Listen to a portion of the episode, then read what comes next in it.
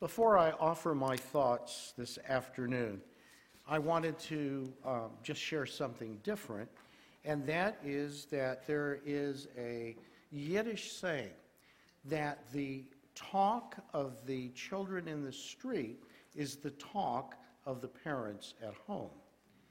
And sometimes the talk that you hear in the street is the talk of what happens at home.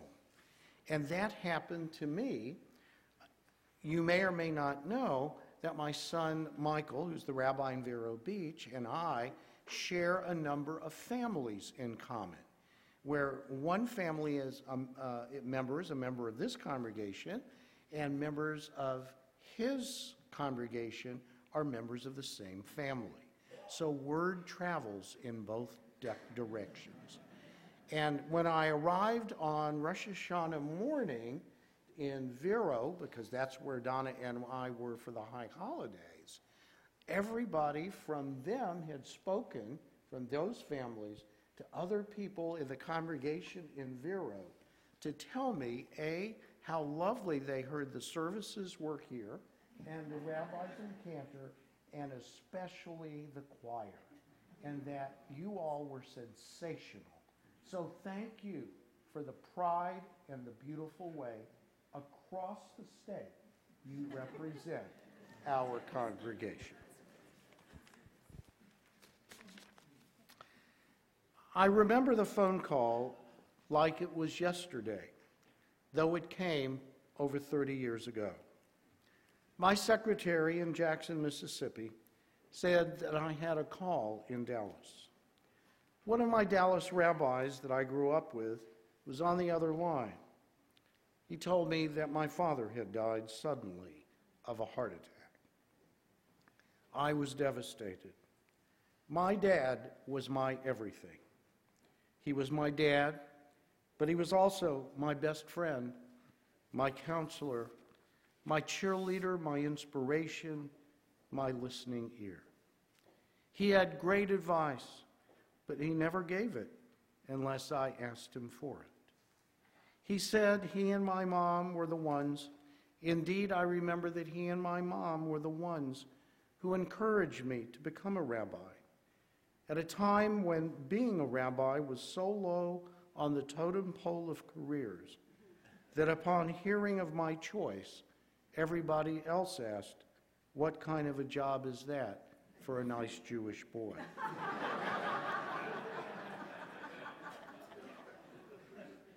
Now, all of them, by the way, are becoming rabbis.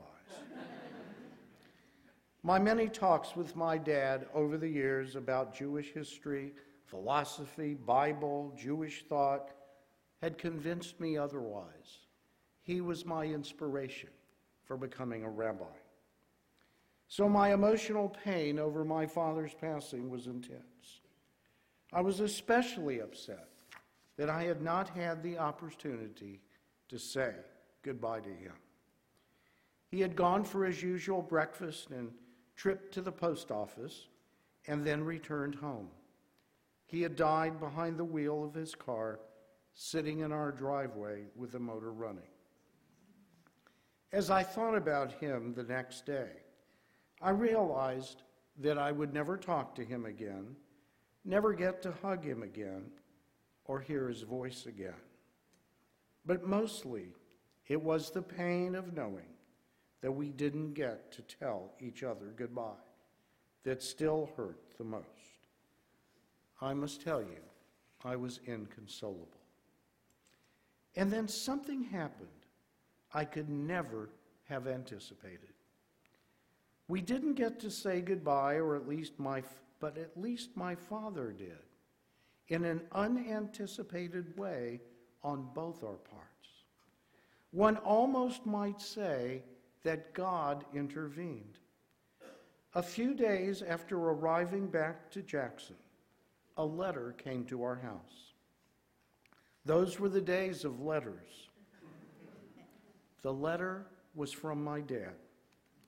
In it were his usual few articles for me to check out for sermons, and then his handwritten note telling me he loved me and signed it, as always, Love Pop. It turns out that he had gone to the post office to mail my weekly complement of reading material and then died upon returning home. So there it was, something I never expected to see again, an unintended gift, and more importantly, a goodbye note from my dad. My emotions were still raw, but that letter gave me incredible momentary emotional comfort. Knowing that my dad was thinking about me only a few minutes before he died meant the world to me and saved me years of a longing I might otherwise have had. In retrospect, I realized that acknowledging that gift for what it was and letting it help me made all the difference in the world. Now, what happened two years later constituted a similar source of unanticipated solace. One day, Donna and I were home and we received a call. It was from AT&T. The caller announced as follows: We're calling to let you know that Sam Birnholz, who was my father, has just joined our Reach Out and Touch Someone program.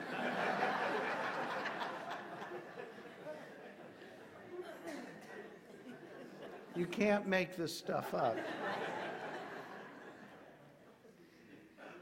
And he has just joined as family, and I want you to know that you too can join at a reduced rate. I was stunned. I surely did not know. In, in so many ways, if I didn't believe in life after death before, I did now. This was better than contacting a medium and at a cut rate price to boot. It took me a while to collect my composure as I burst out laughing hysterically, and Donna too. I then informed the salesperson that my father was dead and that it was unlikely that he had just joined the program. That's when she admitted she had jo- he had joined two years before, and they were just getting around to contacting family who might want to join. She apologized, and I assured her that she had actually helped me. You see, this again, unexpected moment of hilarity had shocked me into realizing that the passage of time had now allowed me to heal enough that I could laugh about what had devastated me only two years before. So there it was again a surprising intrusion into my mourning that helped to dull the pain just a little. Almost everyone here this afternoon has lost loved ones. For some, their loss is still very, very new, and their grief is overwhelming. They feel lost and lonely. They look everywhere for relief from their pain, but nothing seems to help. Others feel a different kind of pain because their loved ones are facing imminent death. They suffer for the ones they love and for they suffer within themselves. Living in limbo between life and death, their feelings run a gamut of emotions, from fear to uncertainty, and then to a kind of uncomfortable resolve. They want to do something to stave off the inevitable but they know they have no control over what is happening.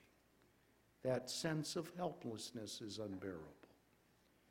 For still others, the mourning is no longer so intense.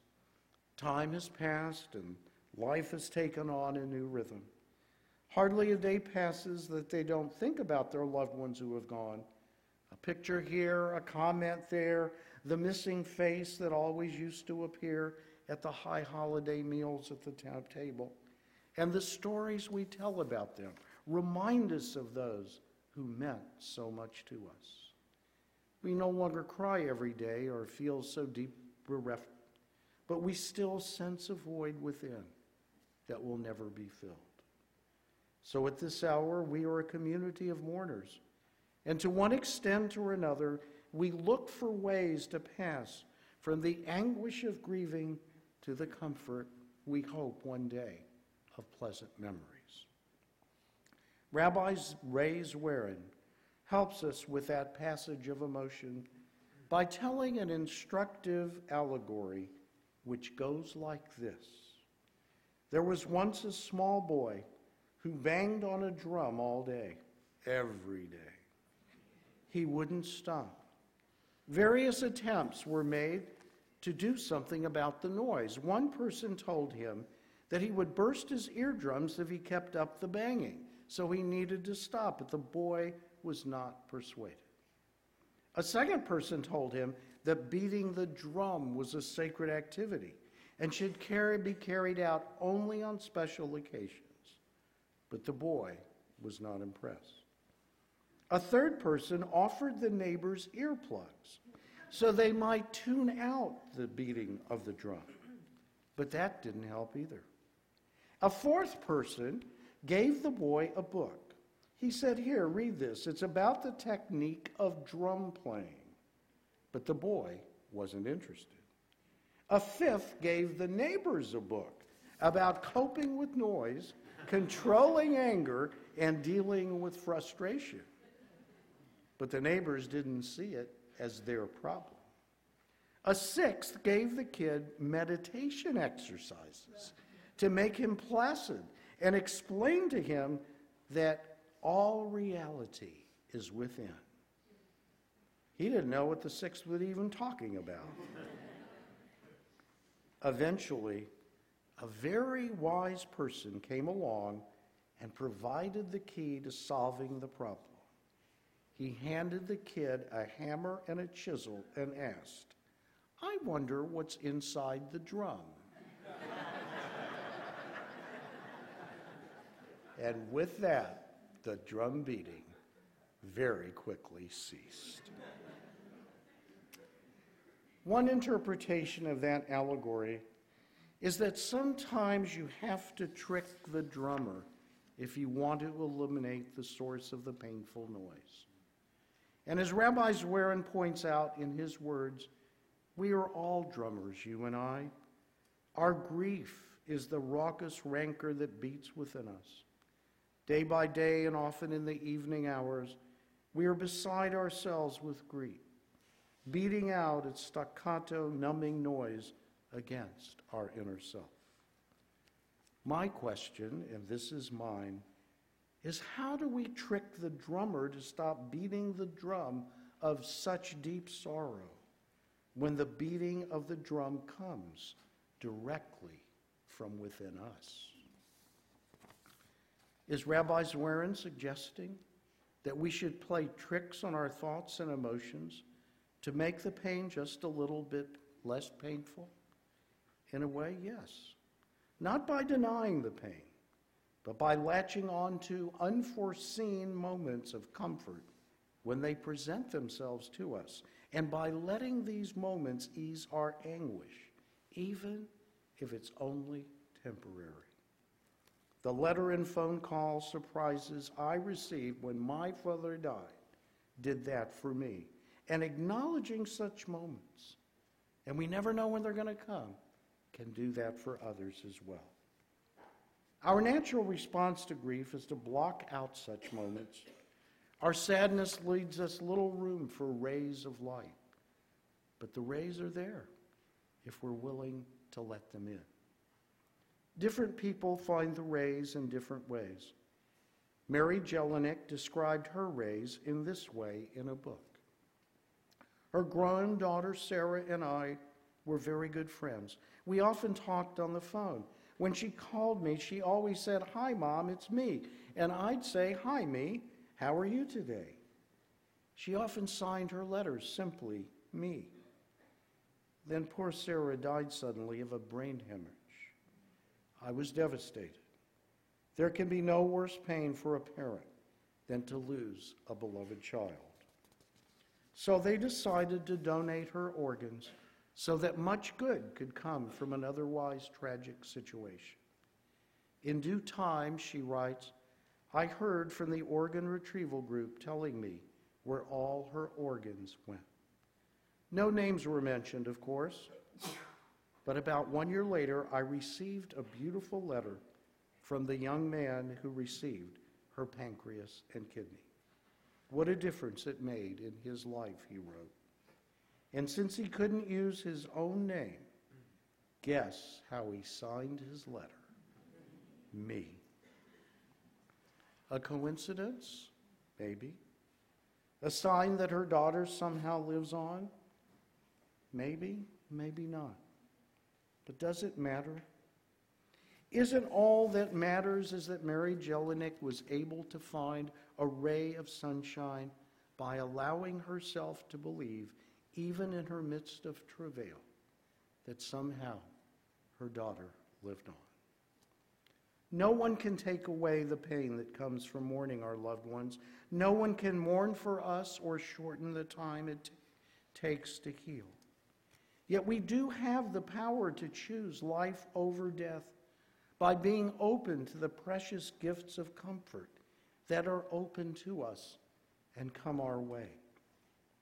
Those of us who mourn parents and grandparents who died long ago can quiet the din of our drumbeats by telling the next generation about what made our predecessors special and notice, noticing with affection our predecessors' qualities and quirks in ourselves, in our children and maybe grandchildren, and in everyone else they touch.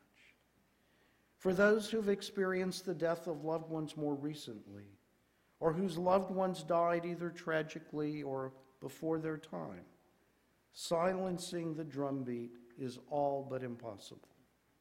There are too many losses within the loss to find comfort anywhere. The Unetaneh Tokef prayer that we recite, stating on Rosh, that on Rosh Hashanah it's written, and that on Yom Kippur it's sealed, who shall live and who shall die, only adds to our anger and our sense of unfairness.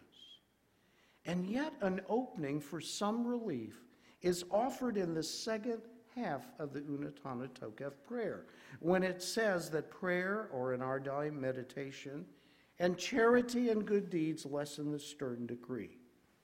You see, survivors often find fulfillment in tackling projects to find cures for disease or doing acts of loving kindness for others. Holocaust survivors who had to choose which of their children would live and which would die often found respite from their guilt by helping children in need after the war. Doing mitzvahs does not bring our loved ones back, but it does allow for an occasional parting of the clouds. It's a way of momentarily tricking the drummer. The same can be said for consciously dispelling two, dispelling two unhelpful notions. One is that we weren't with our loved ones at the end. I hear that all the time. When we think this way, we need to remind ourselves that we were there. We were there for all the years that preceded the end. And that is what really matters. We can also help ourselves by making room beside our anger at life's unfairness for the notion that sometimes we are just unlucky. The work of grieving tragic loss is sometimes so hard that we instinctively gravitate to unremitting anger as our default emotion. There is a place for anger and greeting, but there is also a place for the gradual acceptance of our loss if, again, we are willing to trick the drummer. Finally, for those who face death who, finally, for those who face death now, and for their loved ones, people for whom death we know is imminent, relief from the agony seems unreachable. Yet, even in these circumstances, people have found a way to tune out the noise. Facing certain death from cancer at 40, and she did die after writing about this BBC British broadcasting presenter Rachel Bland described in many, one of her many blogs the way she coped with her imminent death. She wrapped 19 presents containing items that were important to her and that revealed her nature, and she gave them to her husband Steve to give to their two year old son Steve. And Steve, in turn, was to give their son one age appropriate gift each year on his birthday until he turned 21. On his 21st, he was to receive the one item that was most precious to his mother Rachel a bound compilation of her unfinished and unpublished memoir reflecting her fears, her thoughts, her loves, and her concerns. And most of all, a heartfelt expression of her love for him. She called her memoir, she, called, she wrote in her memoir as follows. No, I'm sorry. She called that memoir, quote, my love letter to my beautiful boy, that I hope will leave the imprint of me and my love for him around him forever. She left him a gift. Rachel's far-sighted women wisdom reminds us that even when we're overwhelmed with grief, we have the option of marching to the beat of our own drum by playing music that can sometimes be comforted and fulfilling, even when discordant tones try to drown them out. The secret to it all, as Rachel Bland discovered, lies in giving ourselves away. Giving ourselves away to unexpected moments of comfort, to the doing of good deeds, and to find our own living immortality in the hearts of those who will survive us. This lesson is beautifully captured in a poem with which I close. It's found in our Shabbat prayer book. It's called When I Die by Merrit Malloy. It goes like this When I die, give what's left of me away to children and old men that wait to die. And if you need to cry, cry for your brother walking the street beside you. And when you need me, Put your arms around anyone and give them what you need to give me. I want to leave you something, something better than words or sounds. Look for me in the people I've known or loved. And if you cannot give me away, at least let me live in your eyes and not in your mind. You can love me best by letting hands touch hands and by letting go of children that need to be free. Love doesn't die, people do. So when all that's left of me is love, give me away.